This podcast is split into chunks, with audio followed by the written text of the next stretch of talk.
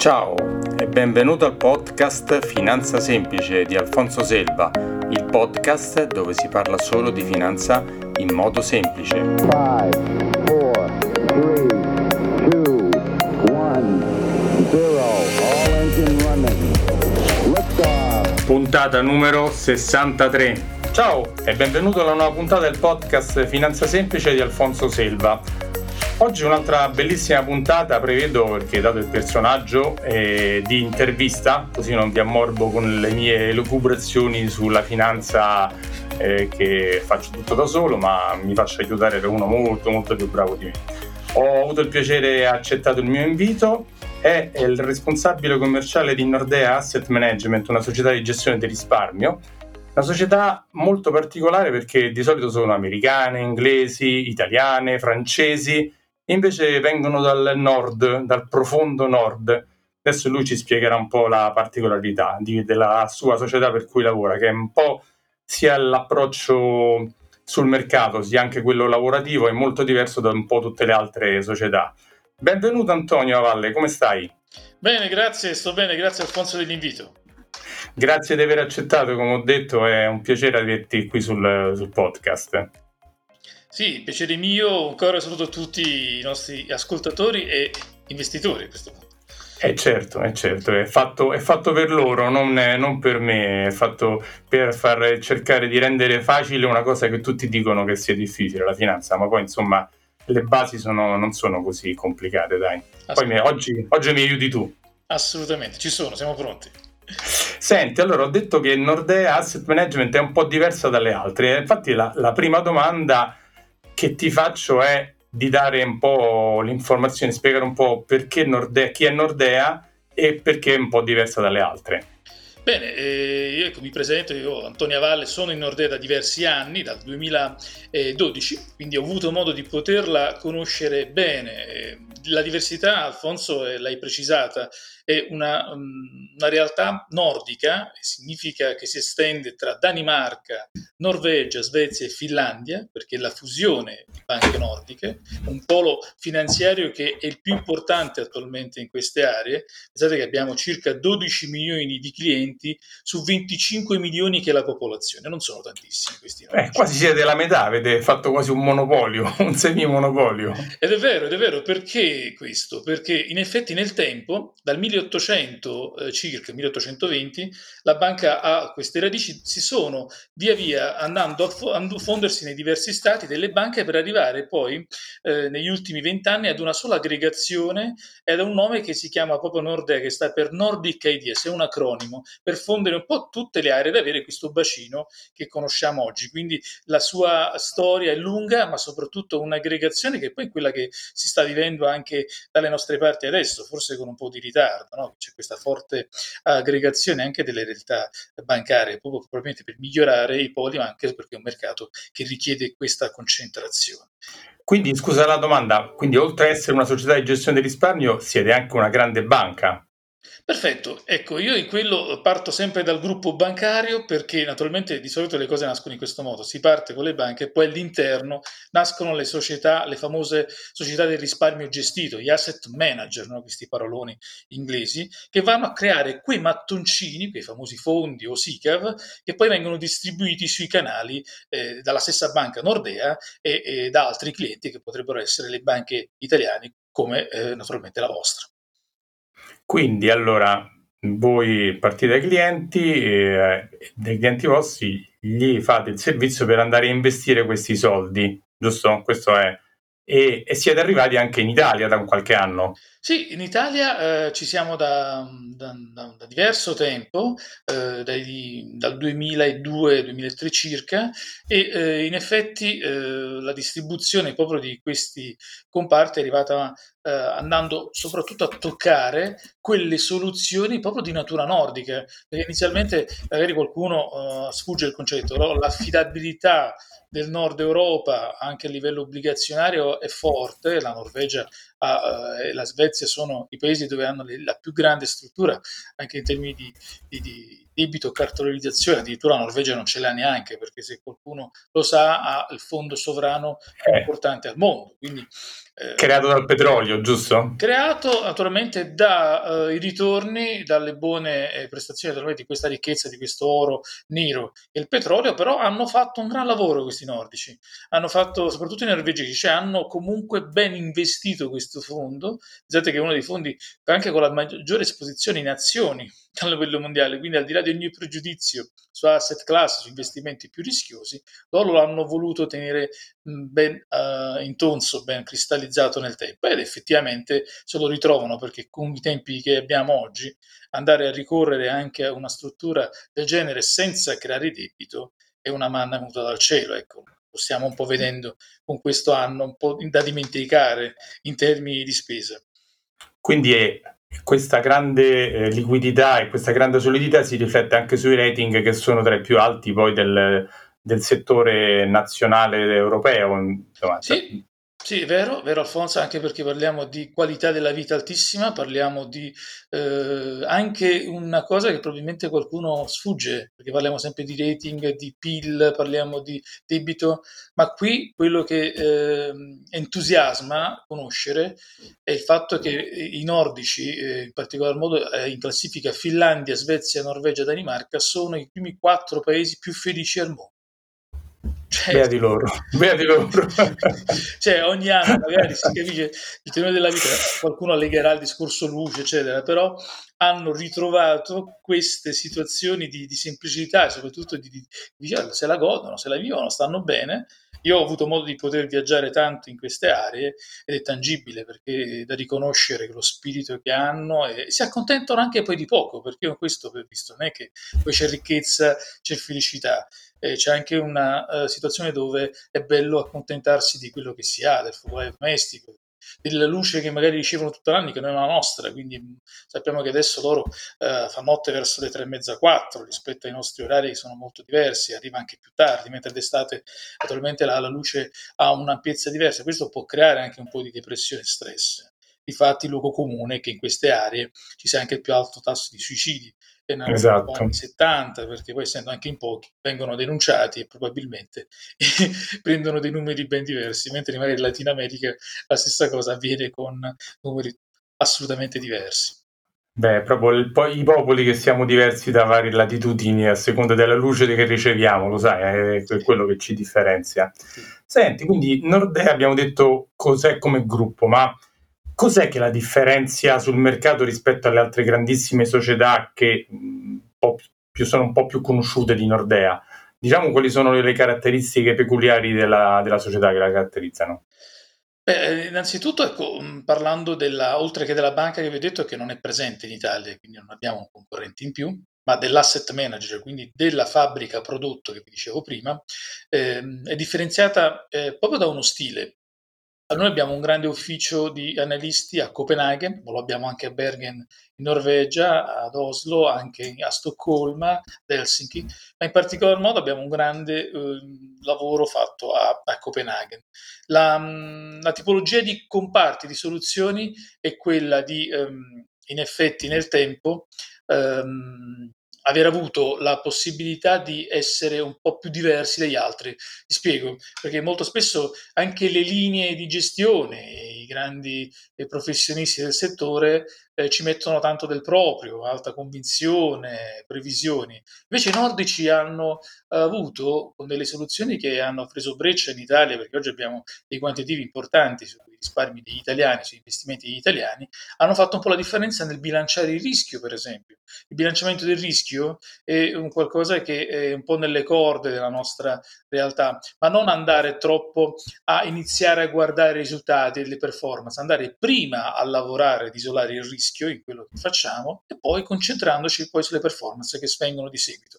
Questa è, eh, questa, questa è una premessa bella per gli italiani, perché gli italiani lo sai quando parliamo con i nostri clienti la prima cosa che ci chiedono è ma non voglio rischiare, lo sai, no? Questo te, te l'abbiamo detto tutti noi consulenti, tu parli con tutti di tutte le società, questo sarà è una frase ricorrente, no? Assolutamente, assolutamente, anzi eh, ci sta perché parliamo di uno dei popoli più bravi a risparmiare in Italia, però ecco, l'unica cosa è che siamo un po' troppo ancorati al risparmio e siamo dei pessimi investitori, quindi questo un po' abbiamo collaudato nel tempo. Poi perché stanno cambiando anche le cose, le, le situazioni sul mercato, abbiamo un mercato sempre più magro di soddisfazione, soprattutto sulla parte obbligazionaria, quindi avere un po' di, un po di rischio in più è importante, gestirlo fa la differenza. Io ho guardato che nel tempo alcune soluzioni eh, si sono proprio dimostrate differenti a quello che dicevi prima, cioè tutte, eh, tutti i francesi, gli inglesi, gli americani, dove c'è un, approccio, un approccio anche piuttosto simile. Invece loro hanno creato delle soluzioni di alta protezione, ma poi anche di, di, di qualcosa di più aggressivo, poi bisogna vedere i temi, che ha caratterizzato di gran lunga la, la, la, differenza sul mercato, oltre a toccare un qualcosa che probabilmente faremo stesso insieme, è il tema della sostenibilità, dove siamo un po' pionieri, ma anche quelli che hanno un po' all'avanguardia il tema concreto all'interno delle soluzioni di investimento. Oh, affrontiamo questa cosa che voi siete appunto uno dei pionieri anche la portate avanti, siete un, una società molto specializzata su questo. La sostenibilità ambientale, i famosi criteri ISG, che adesso non ci metteremo a spiegare tutto quanto, però i risparmiatori cominciano a interessarsi a, a questo, allo SRI, a fondi che siano eticamente compatibili con l'ambiente, che lavorino non per distruggere risorse, ma per preservarle, che puntino sul risparmio energetico, sul, sul, sul clima, cioè puntino su tutte queste cose che stanno sempre più interessando eh, a, a, tutti quanti e che una volta si pensava che chi faceva chi eh, si indirizzava in questo ambito non conseguiva risultati economici soddisfacenti, ma non è così. Assolutamente, Alfonso. Anzi, io devo dire che in termini di sensibilità, forse siamo, devo fare anche una piccola critica, in forte ritardo, perché non si può toccare il fondo per iniziarne a parlare. Il mondo degli investimenti è il driver più eh, rilevante per poter cambiare le cose in maniera veloce. I padroni del clima siamo noi, le grandi istituzioni, i grandi investitori. Se non lo iniziamo a fare concretamente, eh, si rischia di, eh, di, arrivare ad una situazione probabilmente di non ritorno. Su, su, dei parametri come la temperatura globale, il riscaldamento degli oceani, la acidificazione degli oceani stessi, sta creando e creerà grandi problemi all'intera umanità, ma lo stesso Covid, se andiamo a fondo, ragazzi miei, è proprio un problema di eh, sostenibilità, di eh, estinzione di biodiversità, di tante cose che ci eh, diventeranno avverse. Quindi abbiamo davanti eh, delle cose eh, che, che nel concetto di ESG, che ecco, io non voglio estendere, ma sulla sostenibilità in termini di responsabilità degli investimenti, diventerà una, un, probabilmente un tema sempre più importante perché la stessa ONU ha eh, creato un'agenda entro il 2030 dove vorrà aiutare il mondo e l'umanità a migliorare il proprio benessere con 17 target eh, che intendiamo raggiungere come la sfida 17 obiettivi, sì, 17 obiettivi. 17 goals, 17 obiettivi delle Nazioni Unite che qualcuno inizierà a vedere, sono piccoli e scritti in colorati che vanno dalla riduzione della povertà alla sfida del cambio climatico, all'aumento della dell'uguaglianza dei generi all'interno della, del mondo economico. Sono diversi ma che effettivamente raggruppano del, dei posizionamenti che eh, non, non potremo più ignorare. Quindi siamo entrati in una dimensione che ci vedrà vicini, protagonisti, lo possiamo fare proprio attraverso gli investimenti. Nordea Asset Management dal 2007 ha firmato i principi delle Nazioni Unite, i primi principi, la grande carta di Kofi Annan che volle nel 2005-2006 implorando i più importanti esperti mondiali di finanza per poter creare sei principi sul, sul, sugli investimenti sostenibili e da lì abbiamo, siamo stati tra i primi firmatari mondiali che hanno caratterizzato naturalmente il tutto. Cioè siamo stati oggi, oggi abbiamo mh, credo 3.000, no, 2.000 firmatari, non 2-3.000 firmatari, sono tantissimi, non li riesco più a contare. Noi siamo stati tra i primi firmatari di quei principi e poi abbiamo evoluto le nostre soluzioni su uh, anche tutta la parte ESG. Nel 2012, no, scusate, nel 2008 abbiamo lanciato la prima strategia sulla sfida del cambio climatico per essere giusto su qualche data e eh, anticipandovi quello che poi vi stiamo raccontando, perché eh, c'è un movimento, c'è fermento e l'attenzione è più alta di quello che si può pensare, nonostante il Covid. Quest'anno si parla tantissimo di sostenibilità, Alfonso.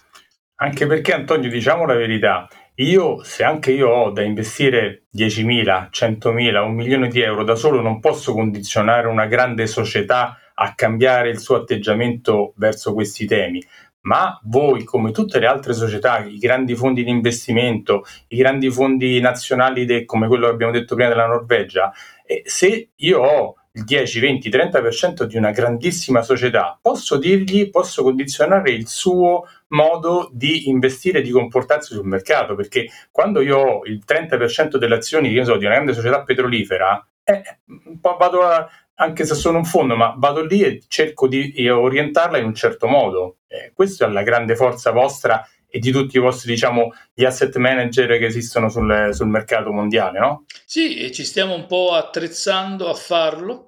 Eh, molti ne parlano e poco lo fanno realmente, questo lo devo dire perché non è facile introdurre eh, dei filtri che vanno ad escludere eh, tante realtà che effettivamente diventano poco eh, sostenibili. Eh, ma io voglio fare un esempio che mi viene in mente adesso in diretta, il fatto che immaginate un titolo importante come Coca-Cola. Coca-Cola cosa produce? Produce tantissima plastica, è uno dei più grandi produttori al mondo di plastica. E dal 2008-2009 che Pechino e la Cina non vogliono più accogliere la sua plastica.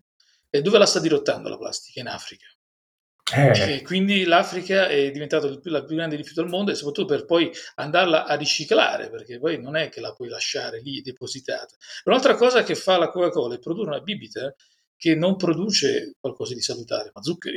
Quindi, se la vogliamo guardare nel tempo, o deve essere una rivoluzione delle abitudini e dei concetti, e, eh, altrimenti eh, le cose sono destinate a peggiorare soltanto, perché un mondo, un futuro senza plastica è quello che un po' ci auguriamo tutti, ma non basta fare la differenziata sotto casa, bisogna imporre eh, dei cambiamenti radicali proprio nelle strutture, nella mentalità, perché altrimenti ci stiamo affossando in inquinando, cioè il pesce che mangiamo sa di plastica, quello che ingeriamo c'è plastica, non possiamo diventare di plastica, perché la plastica si trasforma in altri mali che conosciamo benissimo e, e su cui non possiamo più convivere.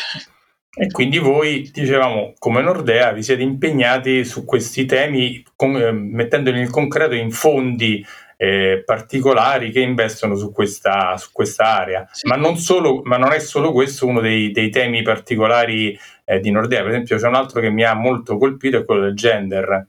Lo vuoi spiegare un attimo, anche detto in italiano? Assolutamente. Il, la, la, in inglese la, la, gender diversity, cioè il concetto è dell'uguaglianza dei generi eh, sotto ogni profilo, dal punto di vista politico potrebbe essere considerato, potrebbe essere considerato dal punto di vista economico soprattutto, e nel posizionamento del, del mondo economico, perché lì c'è una scarsità di presenza, soprattutto in Italia, della partecipazione della quota femminile al mondo lavorativo. Nordea per fortuna ha quasi il 60% di presenza femminile, quindi siamo anche piuttosto sbilanciati.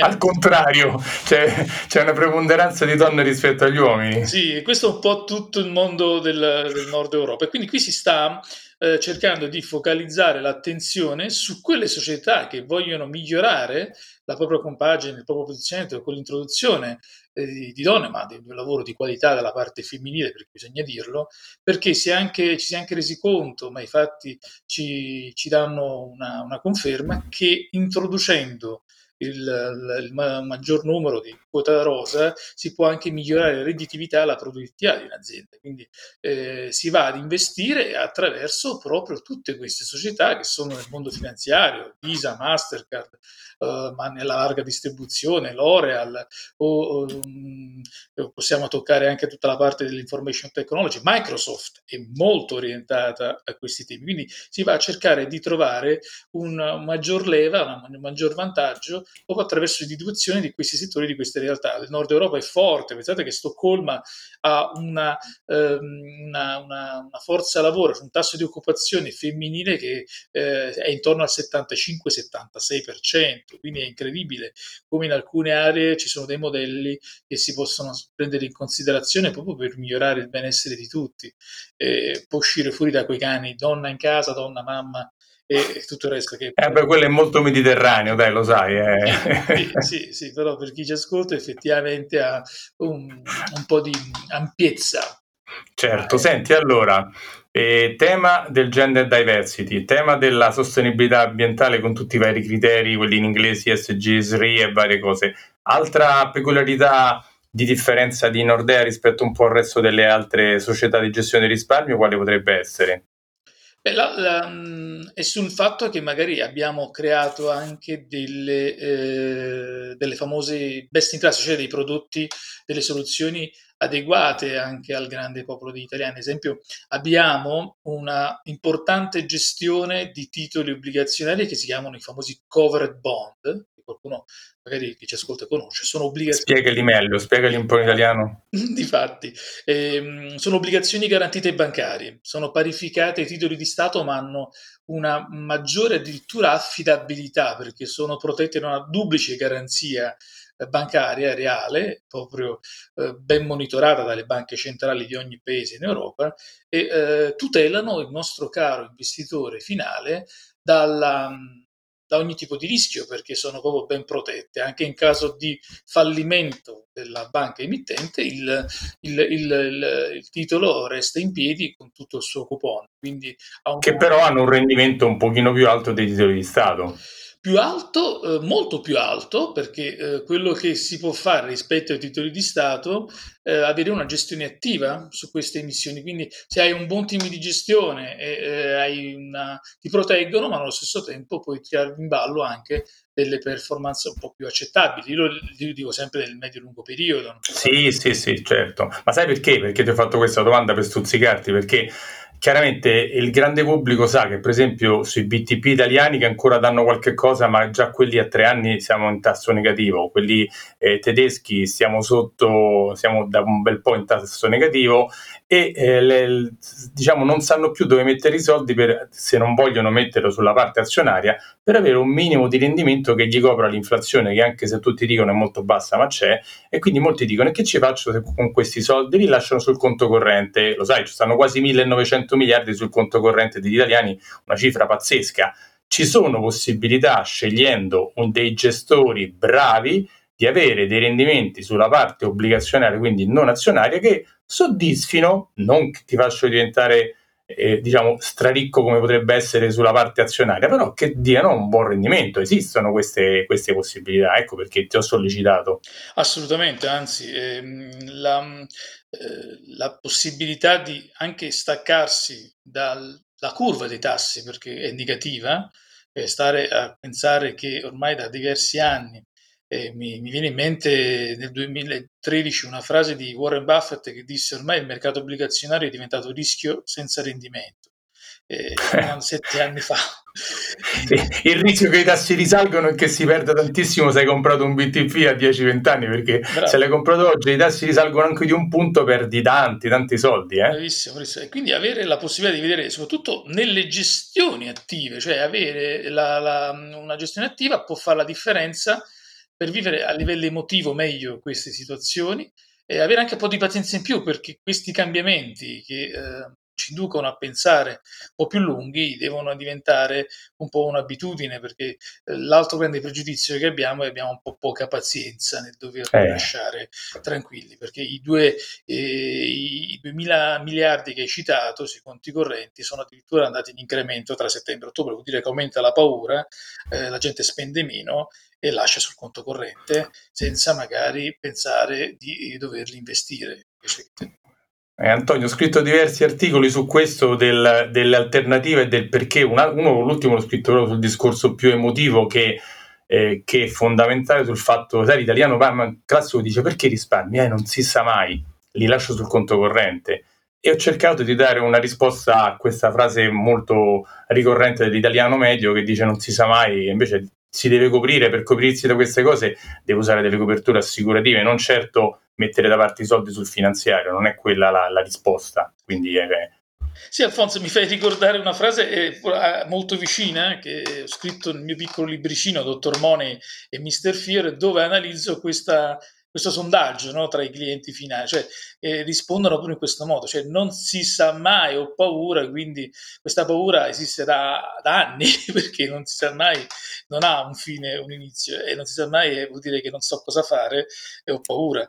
Quindi è la risposta che ho inserito perché ho lo aggiungo, ma eh, non solo per, non sono per distrarvi, ho fatto un piccolo manualetto emotivo sulla, sulla parte del riconoscimento della storia della consulenza. Sì, sì, poi, poi, lo citiamo alla fine, dai, ti, ti faccio dire, tu sei anche uno scrittore di, di queste cose molto interessante, sì, sì, poi gli lasciamo tutti quanti i riferimenti del, del, della, della tua parte. Ma chiaramente sai perché queste risposte? Perché gli italiani sono stati drogati da eh, rendimenti dei, dei, titoli di Stato altissimi negli ultimi anni, eh, le case che salivano tanto, soldi messi sui conti correnti anche lo stesso che rendevano tanto, la cultura dell'investimento a lungo termine latita moltissimo. Eh, se l'italiano in capo a tre mesi, sei mesi non vede risultato, comincia ad andare nel, nel, panico. Quindi il lavoro principale è nel riuscire a, a dare questa cultura finanziaria del perché investire e come investire nel lungo termine che porta dei risultati perché, eh, e poi affidarsi, non fare da soli, affidarsi a dei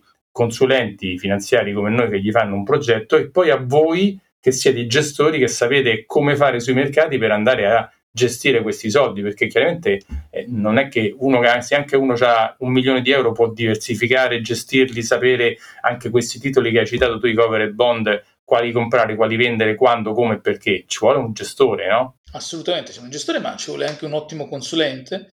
Secondo me la consulenza, mai come in questi tempi, è determinante per sia catturare opportunità, ma per avere più informazione che sia eh, efficace ma trasparente, perché ci si distrae da internet, ci si distrae da tante cose, ma soprattutto dai pregiudizi, perché oggi più di prima, ho citato il mercato immobiliare, gli italiani hanno ancora in testa questo mattoncino, questo bene rifugio, tra virgolette, ma in Italia abbiamo una forte concentrazione. Quasi il 75% sono proprietari delle, delle case. Sì, è tantissimo perché se abbini questo a quello che abbiamo detto sui conti correnti, a titoli di Stato abbiamo una situazione proprio concentrata e possiamo iniziare a parlare di rischio paese, rischio sistemico, cioè siamo troppo in Italia, c'è ancora poca diversificazione. Quindi questo è, eh, ci porta perché la, il più grande cappello assicurativo dei nostri soldi è proprio la diversificazione. Se non la facciamo, rischiamo tanto. Quindi la consulenza, il valore eh, dei consulenti eh, è fondamentale per staccarci un po' da queste abitudini del doverlo fare. Poi guardiamo, parliamoci chiaramente, il conto corrente non rende più nulla, non esiste più in termini di rendimento, ma il bene immobiliare negli ultimi dieci anni ha perso, ha perso, tantissimo, ha perso 20, 30, 40% anche in tante, fa- in tante parti del paese. Eh? Sì, sì, infatti non ci sono quasi più alibi. Se prima le avevamo per non voler sfidare il tema consulente, diversi- diversificazione, oggi è l'unica strada percorribile. Senti, l'altra domanda che ti volevo fare, l'argomento che mi è piaciuto molto di Nordea, e sai che oggi negli ultimi anno, anno e mezzo, due, eh, sono salite tantissimo un po' tutte le società tecnologiche, tecnologiche complice anche il fatto del, del, lockdown, del fatto che le abbiamo tutti usate tantissimo e sono un po' quei titoli del mercato che eh, sono concentrate nelle famose FANG, no? Facebook, Apple, Amazon, le varie, tutte le varie tecnologiche. Moltissimi dei fondi dei vari asset manager presenti sul mercato hanno dentro di loro tantissimi di questi titoli andando a, ave- a fare, avere un rischio di non diversificazione, di concentrazione su pochi titoli che se poi, per esempio, che abbiamo visto questi giorni, gli ultimi due o tre giorni, eh, arriva il vaccino, arriva il vaccino, una rotazione del mercato verso titoli completamente diversi rispetto a questi, no? Non so se sei d'accordo su questa analisi un po' veloce sì, su questo. c'è anche la tua risposta dentro, perché se si inizia a creare una situazione di normalità, tutto ciò che è stato un po' pompato dai mercati su questi 5-7 titoli, dalle big five che hai detto ad altri, quindi tutta la parte tecnologica si sgonfia. Si sgonfia perché? Perché sono talmente aumentate le loro quotazioni andando a premiare delle attese su degli utili che probabilmente non riescono poi a tenere e che rischiano di, eh, di avere una concentrazione troppo forte su questo settore qui, che non è che uno non deve mettere nei portafogli, però no. anche tutto, perché il mercato ha eh. creato delle discrepanze altissime, cioè andare in una sola direzione con un traino proprio dovuto a questa, questo lotto di titoli può creare solo tante possibilità di rischio, una febbre poi sui mercati che si tramuta in quello che tu hai detto, in eh, ribassi consistenti anche, perché poi eh, ci sono titoli importanti che addirittura hanno revisioni degli utili migliori che non hanno avuto lo stesso tipo di trattamento negli ultimi mesi. Anche perché diamo un'informazione pratica. Quando fanno il calcolo del valore della società, come appena detto, sugli utili, tengono in considerazione anche i rendimenti basi, eh, rendimento base dei titoli non azionari. Ma se una società oggi che dice che ha degli utili, calcolando col rendimento no risk che è a zero sotto zero, anche se quel rendimento sale di pochissimo, quella società che prima aveva un rapporto buono può crollare dopo poco, perché se, se il confronto è fatto con un parametro eh, di eh, rendimento base dei titoli di Stato più alto, crolla il suo, il suo valore, no? Assolutamente, assolutamente. Infatti un indicatore importante di analisi di chi fa gestione è proprio andare a cercare il prezzo rendimento di un titolo. Cioè, la... il, il, famoso price earning, infatti era questo dove ti volevo portare. Queste società tecnologiche hanno dei price earning altissimi mentre le altre società, quelle diciamo un po' value, chiamiamole, cioè di non tecnologiche, quelle il vecchio stampo, no? quelle supermercati, quello che oggi è in grande crisi, eh, le società di trasporti, le società, tutte le altre società bancarie e quant'altro, sono molto sottovalutate, però hanno dei price earning molto bassi, che sono un po' il criterio per valutare nel lungo termine il mercato, no? Sì, questo hanno dei presenti molto bassi e quindi hanno, stanno accumulando valore non ancora espresso quindi sono sottovalutati, usiamo questo termine, e hanno anche le revisioni agli utili migliori di molti altri invece che hanno corso tanto. Quindi occorre che anche qui fare una buona selezione in termini di diversificazione di ciò che può anche recuperare in minor tempo rispetto a ciò che è cresciuto tanto quest'anno, ma può creare anche più soddisfazione in divenire. Perché ti ho fatto tutta questa premessa? Perché voi invece avete delle eh, visioni attraverso i vostri fondi di eh, puntare più su questa parte del mercato. Dico bene che a lungo termine è quello su cui puntate di più. Sì, giusto? abbiamo uh, strategie che uh, hanno un grado di rischio, se vogliamo usare il termine volatilità, credo che i nostri eh, investitori conoscono il termine, un po' più basso e un po' più coerente ai famosi i fondamentali all'economia reale. Quindi, la volatilità è un po' le, gli alti, diciamola grezzamente, gli alti e bassi che fanno sul mercato un titolo, va, diciamola così. Il termometro proprio della febbre di citazione di questi mercati. E eh, avere la possibilità di poter sfidare con uh, società, con una selezione di titoli che hanno dentro eh, delle valorizzazioni di borsa più corrette rispetto a quello che abbiamo detto fino adesso e un aggancio alle economie reali fondamentali può creare veicolo di una maggiore diversificazione. Va bene avere un po' di tecnologico, ma va bene anche bilanciare con dei titoli pur azionari, ma che hanno naturalmente una maggiore coerenza e soprattutto emotività corretta sui mercati, perché voglio parlare poi di questo, perché tutto quello che abbiamo detto fino adesso poi si esprime in speculazione, in forti eh, atteggiamenti emotivi. E quindi lo abbiamo visto, vendi, compri e questo crea un po' di fermento e il VIX inizia a essere un... Eh, il VIX, il VIX, spiega cos'è il VIX, spiega cos'è il VIX. Il VIX è l'indicatore di questo termometro che noi abbiamo definito volatilità dei mercati, quindi quando inizia a essere troppo, troppo accentuato è anche un indice di preoccupazione dei mercati perché ci potrebbero essere forti ripassi così come ci potrebbero essere forti rialzi che non, non, non esprimono il del mercato, perché andare su e giù sulle montagne russe emotivamente non è il massimo dell'approccio al mondo degli investimenti, ma queste finestre esistono anche che possono essere tramutate, ma di questo me le insegni, in opportunità. Esatto, eh, qua, qua, qua, qua, lavoriamo noi, qua andiamo, dobbiamo andare al cliente e dirgli guarda, questo momento in cui a marzo 2020 i mercati sono crollati, dammi un po' di soldi, mettili sui vari comparti azionari che probabilmente in un tempo X risaliranno perché quando ci sono movimenti al ribasso o al rialzo amplissimi, di solito poi il mercato li riporta nella media, no? lo, lo, sappiamo tutti, negli anni è sempre successo, quindi il lavoro no, è al contrario, quando poi ci stanno dei grandissimi rialzi, andare dal cliente e dirgli il contrario, guarda, vendiamo un po' perché eh, sì, hai guadagnato tanto, porta a casa un po' di, di, di, questo guadagno, no? Questo è il compito nostro sicuramente. Assolutamente, confermo, anche perché chi è entrato a marzo uh, ha delle soddisfazioni oggi, quindi avere quella uh, lucidità, quella uh, fermezza di dover prendere l'opportunità invece che eh, di usare il termine al contrario, no? di vendere, ma è un po' quello che diceva il grande Buffett, quando tutti comprano lui aveva paura quando tutti vendono, vuol dire che vendono basso, è l'ora di farlo, di comprare invece. Esatto, fare il contrario di quello che, che il panico o l'entusiasmo ci detta in quel momento, perché è un po' contro, controintuitivo. Sì, sì, l'importante è fare le cose giuste, cioè, eh, come lui diceva, l'importante è investire in ciò che si conosce, in ciò che, in cui si crede, in ciò che ha qualità e valore, eh, dove in effetti le disattese sono più difficili da avere. Senti, adesso viene spontanea la domanda, una vostra eh, diciamo, previsione, un commento sulla situazione economica borsistica e non solo attuale, mondiale, anche italiana e cosa prevedete voi per il prossimo futuro? Ecco, eh, in questo anche Nord si differenzia perché non eh, svendiamo un po' le, le, previsioni perché è difficile prevedere, è difficile fare eh, previsioni soprattutto con un'emergenza sanitaria. Stiamo attraversando la recessione più importante dopo la seconda guerra mondiale. Quindi, eh, occorre riconoscerlo e i mercati stanno brindando. Già un paradosso se lo vogliamo esprimere da questo punto di vista.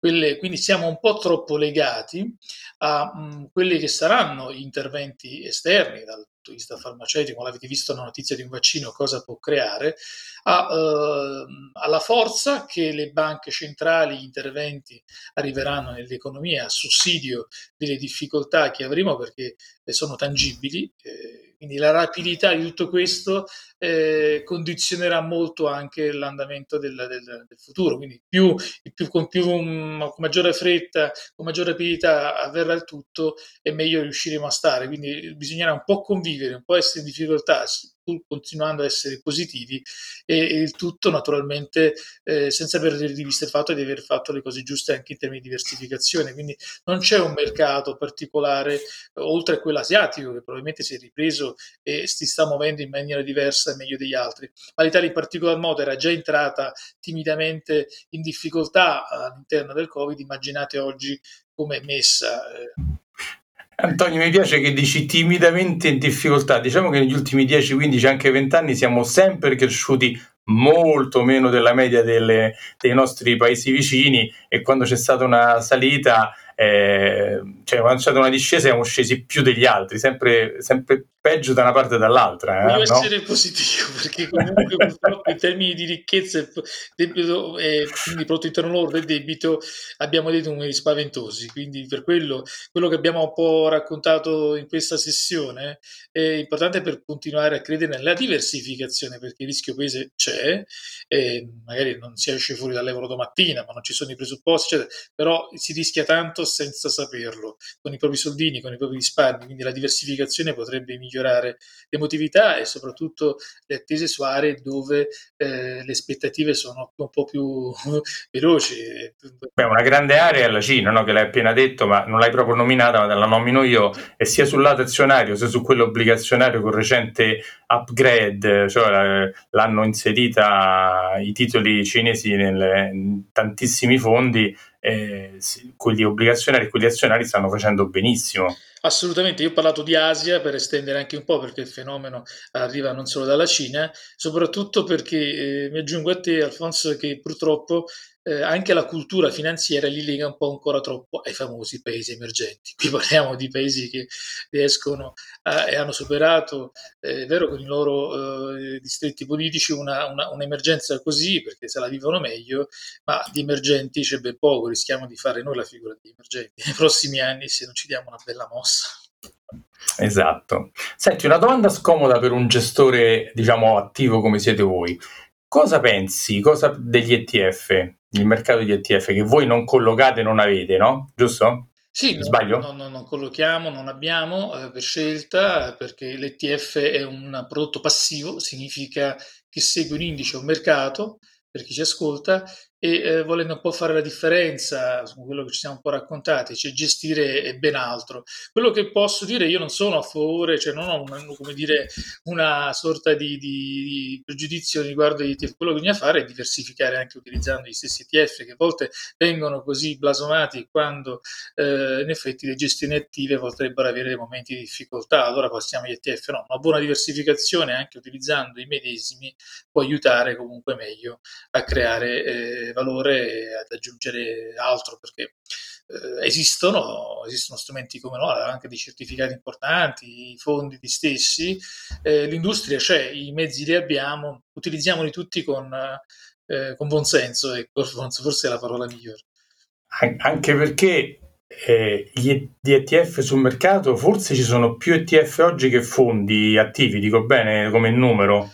Può anche darsi, no? questo sono numeri che non seguo. Eh. Però sono 2-3 mila ci stanno sicuri di ETF. Sicuro. Allora, se io sono un risparmiatore, sai che c'è questo invito da parte di qualche pseudo consulente finanziario che poi non è un consulente finanziario sul mercato e dice usate gli ETF, usate gli ETF e lasciate perdere i fondi perché costano di più, eh, costano di più tanto perché c'è un, una gestione attiva. Ma se tu da singolo risparmiatore, come fai a scegliere quale ETF, quali sono, quale combinarli, quando gestirli, quando venderli, quando comprarli e quant'altro? Devi avere lo stesso una consulenza di qualcuno che ti sta appresso, perché da solo non puoi né gestire eh, i titoli diretti né gestire i fondi, neanche gestire l'ETF da solo. Cioè, mi sembra, eh, non so se siete d'accordo, mi sembra una, un voler dire eh, compriamo la cosa che costa meno, però poi come la gestisci? Mm, che senso?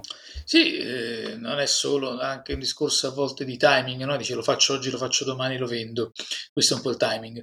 E, e quello che tu poi dici è poi perdere di vista delle opportunità di diversificazione, perché ci sono oggi strategie tematiche attive dove alla base c'è anche una cultura, ad esempio i nordici sono eh, particolari, in termini di tu vai a sposare una gestione attiva che ha all'interno anche uno stile eh, che può essere quello della sostenibilità, quindi mettere dentro più ingredienti, invece un ETF è come dire un'intelligenza artificiale direzionale che asettica, che puoi considerare e puoi anche avere, però non basta. Effettivamente non esatto. Non basta, non Ci vuole sempre la consulenza dietro eh, del consulente finanziario, del gestore, lo stesso eh, cioè ci vuole, non, il risparmiatore non può più fare da solo, secondo me, eh, anche alla luce di tutti gli accadimenti che ci sono stati negli ultimi anni, non esiste più faccio da solo, fai da te, proprio non, non è più possibile. No, è perché è paragonabile a tanti altri lavori, se è una specializzazione è un lavoro, se poi intenti di esatto. quello è una professione riconosciuta a tutti gli effetti anche più complessa di prima, perché aumentano gli strumenti, aumentano le cose, aumentano le informazioni, soprattutto le disinformazioni, perché oggi bisogna dribblare nel mondo proprio delle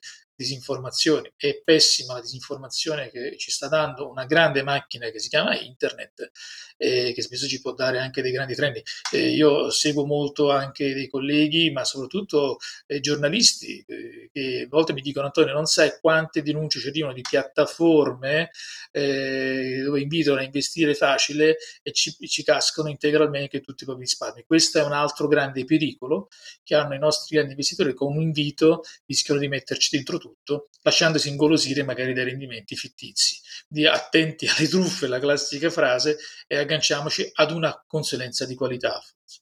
Eh sì, è come, è come, quelli che vanno su internet, trovano la medicina miracolosa per curare il Covid e se la vanno a prendere, comprare, la, la prendono boh, senza sapere gli fa bene, gli fa male, un integratore, una cosa. Eh, da soli hanno deciso che sono diventati medici super specializzati, cioè la stessa cosa, no? Troppo è così, ma guardiamo solo come viene preso l'antibiotico, viene preso su eh, appena sì. mal di gola.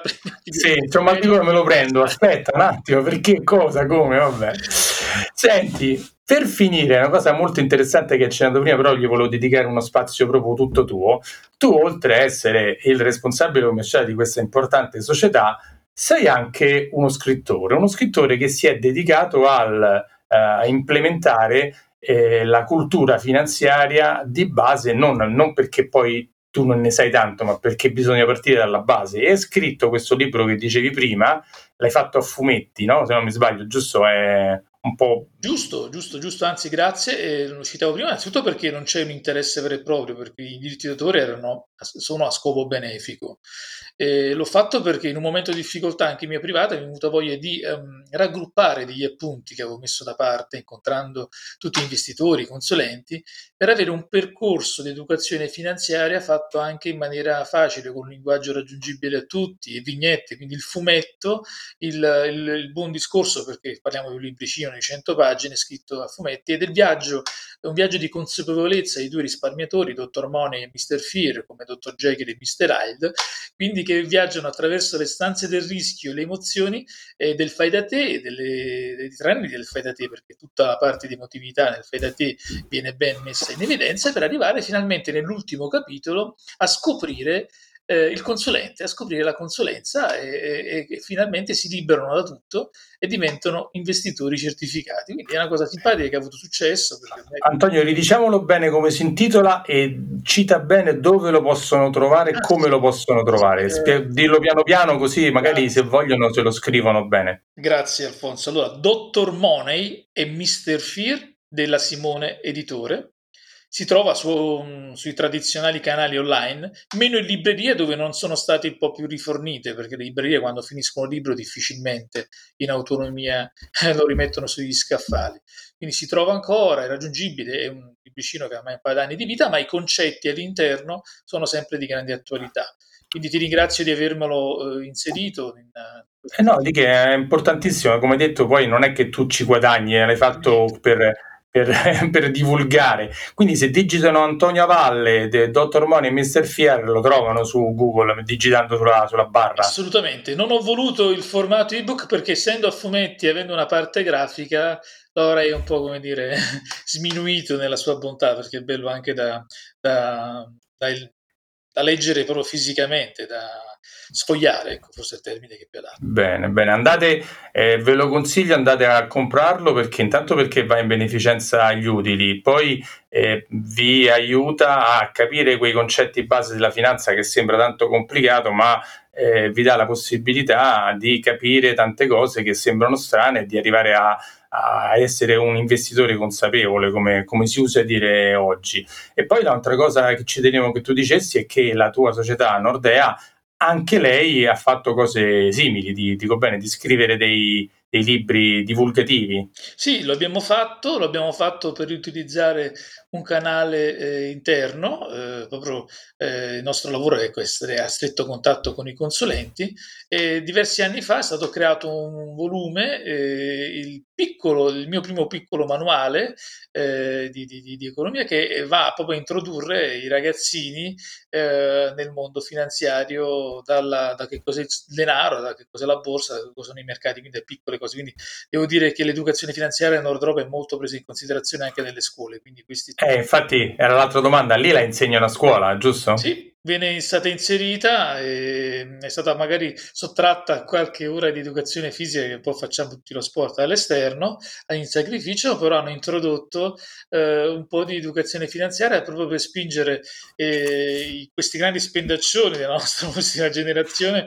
anche a iniziare a farlo, a risparmiare, a dare valore alle, alla paghetta famosa, perché cioè, ho visto una bella lezioncina dove si spiegava la famosa paghetta, no? eh, la paghetta arriva, cosa spendo, eh, cosa, eh, quando, quanto arriva, quanto spendo, cosa ho, il risparmio, no? quella differenza. Eh, ho risparmio, purtroppo nelle generazioni oggi cosa arriva, cosa spendo, papà mi dai ancora soldi, è un po' questa la situazione. Eh. Bisognerebbe andare a intervenire anche a livello educativo eh, fin dalle prime sulle basi del, del, sistema anche scolastico. Infatti io l'ho, fa- l'ho, fatto con i miei figli, penso che anche tu l'abbia fatto, io gli ho dato una sua tesserina dove gli carico quello che gli spetta settimanalmente o mensilmente e poi deve fare da solo, così capisce che quei soldi non si riproducono da soli, ma si deve gestire in un certo modo, che se li ha finiti, ha finito, quindi è, è una cosa sì. base ma importante. Eh? Sì, sì, basica, ma poi non solo, io credo che poi alla tenera età, che oggi è tenera, dei 18 anni, bisogna già iniziare a mettere i mattoncini previdenziali perché quello che avranno queste generazioni non è quello che hanno avuto i nostri genitori, quindi eh. eh, una, un'attenzione a un qualcosa sempre di astratto del vivere la giornata, ma il domani diventa più difficile poi da vivere con i tempi che abbiamo. Esatto, senti, allora intanto ti ringrazio per aver partecipato e volevo dirti che a parte che eh, per i risparmiatori se vogliono avere notizie possono rivolgersi a me, ma anche trovare Nordea sui vari canali online e quant'altro. Vuoi dare come raggiungervi? Sì, abbiamo un sito, eh, si può andare tranquillamente su nordea.it dove ci sono anche delle belle sezioni video, da poter consultare, da sfogliare. Io suggerisco sempre di essere accompagnati da un buon consulente perché comunque il mondo poi eh, va un po' a braccetto, quindi eh, potete anche farlo in questo modo attraverso i canali di distribuzione autorizzati in Italia. Perfetto. Allora, grazie molte Antonia Valle di Nordea per aver partecipato. Magari poi mi piacerebbe magari in futuro fare un'altra puntata e parlare un po' invece più del discorso de, de, della divulgazione dei tuoi libri, entrare un po' più su questa parte, se magari prossimamente potremmo fare una cosa del genere. Molto bene, grazie, grazie mille Alfonso della, della situazione. Io eh, vi auguro un buon investimento a tutti, credo che sia positivo anche questo perché parliamo solo di risparmio, invece l'investimento è un qualcosa che voglio che oggi vi, vi resti più in mente di prima. Va bene, perfetto. Grazie. grazie. E allora, ciao, grazie per aver partecipato, a, ascoltato questa puntata fino adesso. Se ti è piaciuta, lascia le 5 stellette su Apple Podcast, una bella recensione, così mi aiuti a raggiungere sempre più, più persone. E ci sentiamo alla prossima. E ora un piccolo disclaimer in merito agli argomenti trattati in questa puntata. Ogni informazione o opinione di cui ho parlato è strettamente personale e può essere oggetto di cambiamento senza preavviso. Ogni ascoltatore è libero di controllare, informarsi in merito e crearsi la sua personale opinione riguardo agli argomenti trattati. I fatti, le previsioni, le idee e le informazioni contenute in questo podcast non costituiscono sollecitazione all'acquisto o alla vendita di prodotti finanziari, bancari, assicurativi o simili e non costituiscono sollecitazione di pubblico risparmio. Alfonso Silva non è responsabile di nessuna decisione di investimento o disinvestimento presa dagli ascoltatori che decidono in piena autonomia decisionale e a proprio rischio.